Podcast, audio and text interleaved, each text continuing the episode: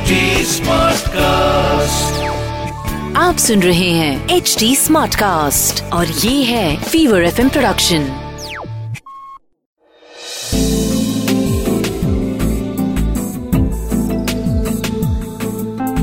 एक अधूरी कहानी। एक अधूरी कहानी कहानी वाला देव के साथ। सन 1978 हरे रामा, हरे कृष्णा फ़िल्म का दम मारो दम जो है, पूरी सेवेंटीज की जान बना हुआ था। क्योंकि आजकल यही फ़ैशन था हर जगह। यही एक गाना हर किसी को पागल बनाए हुए था। मॉरिशस में आज की तारीख में, जितने भी दूसरी या तीसरी पीढ़ी के हिंदुस्तानी नौजवान थे, सबके दिलों पर राज कर रहा था ये नशे का नया दौर। पूरी दुनिया में हिप्पी शब्द, एक भटकी हुई नौजवानों की कौम, यही मानी जा रही थी बस। कोई भी ज़िम्मेदारी नहीं लेना चाह रहा था।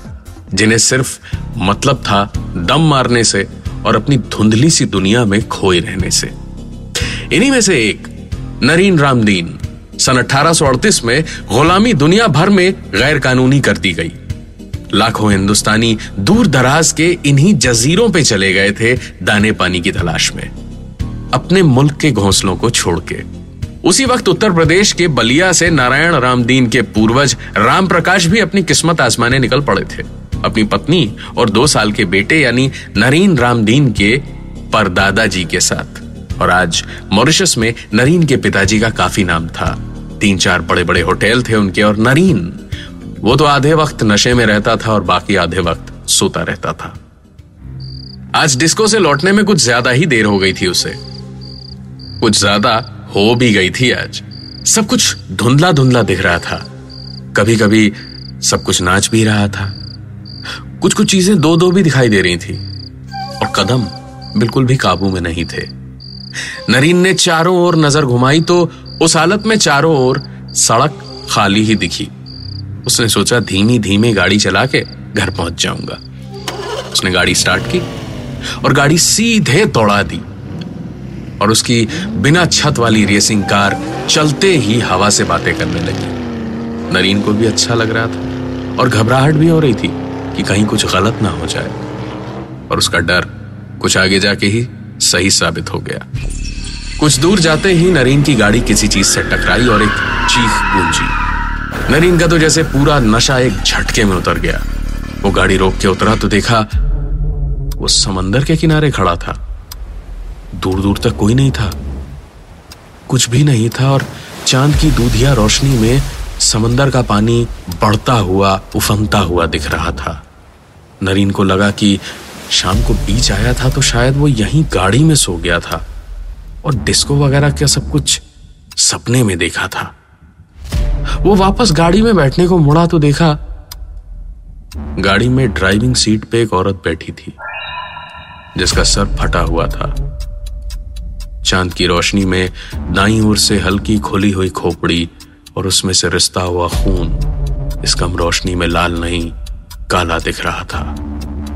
बिल्कुल उसी काले पानी की तरह, जिसको पार करके लाखों हिंदुस्तानी एक जमाने में इन विदेश के छोटे छोटे टापुओं में बसने आए थे। नरेन के मुँह में जैसे बर्फ़ सी जम गई थी।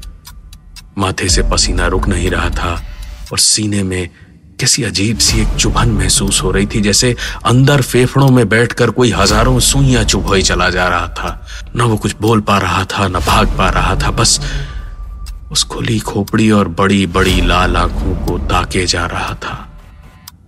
दिमाग में बस यही चल रहा था कि वो यहाँ पहुँचा कैसे? क्या डिस्को में जाना एक सपना था? शाम को बीच में आना एक सपना था या फिर ये एक सपना है?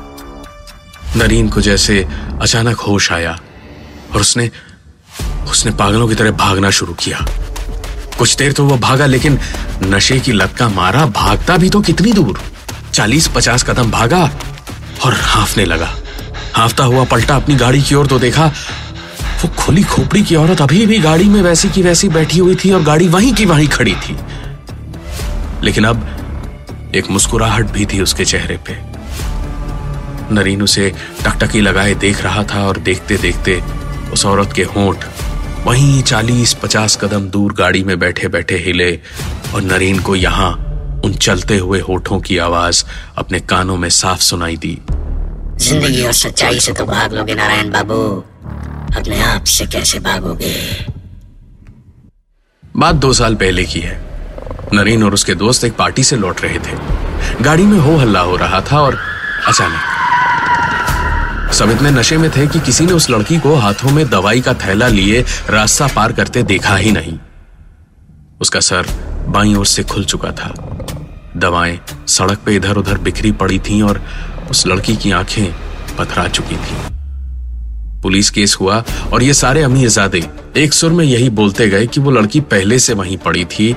इनमें से किसी की कोई गलती थी ही नहीं क्योंकि इनमें से किसी ने शराब का नशा किया ही नहीं था। कोई महक भी नहीं थी। खून की जाँच सिर्फ़ शराब के लिए की गई थी। तो किसी और चीज़ के पकड़े जाने का सवाल ही नहीं था। लेकिन कहते हैं ना, जिनका ज़मीन पे कुछ नहीं बिगड़ता, उनका इंसाफ आसमान करता है। नरीन अभी भी समंदर किनारे ही खड़ा था और अब उसकी गाड़ी में वो लड़की बैठी थी। और नरीन की गाड़ी करीब सौ की स्पीड पे उसी की ओर आने लगी और एकदम से उसके आर पार चली गई। नरीन अब कटघरे में खड़ा था। केस की सुनवाई का एक दिन आज भी था। शायद इसी की चेतावनी थी वो।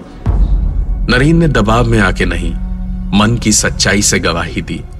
अदालत में सब कुछ बताया और वहाँ से निकल के उसने पता लगाया कि उस रात वो दवाइयाँ किसके लिए थी।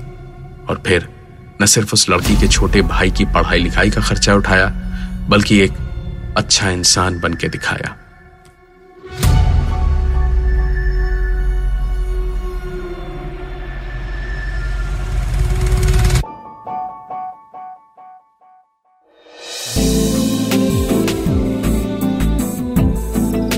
आप सुन रहे थे एक अधूरी कहानी। कहानी वाला देव के साथ प्रेजेंटेड बाय फीवर नेटवर्क आप सुन रहे हैं एच डी स्मार्ट कास्ट और ये था fever FM production H smart cast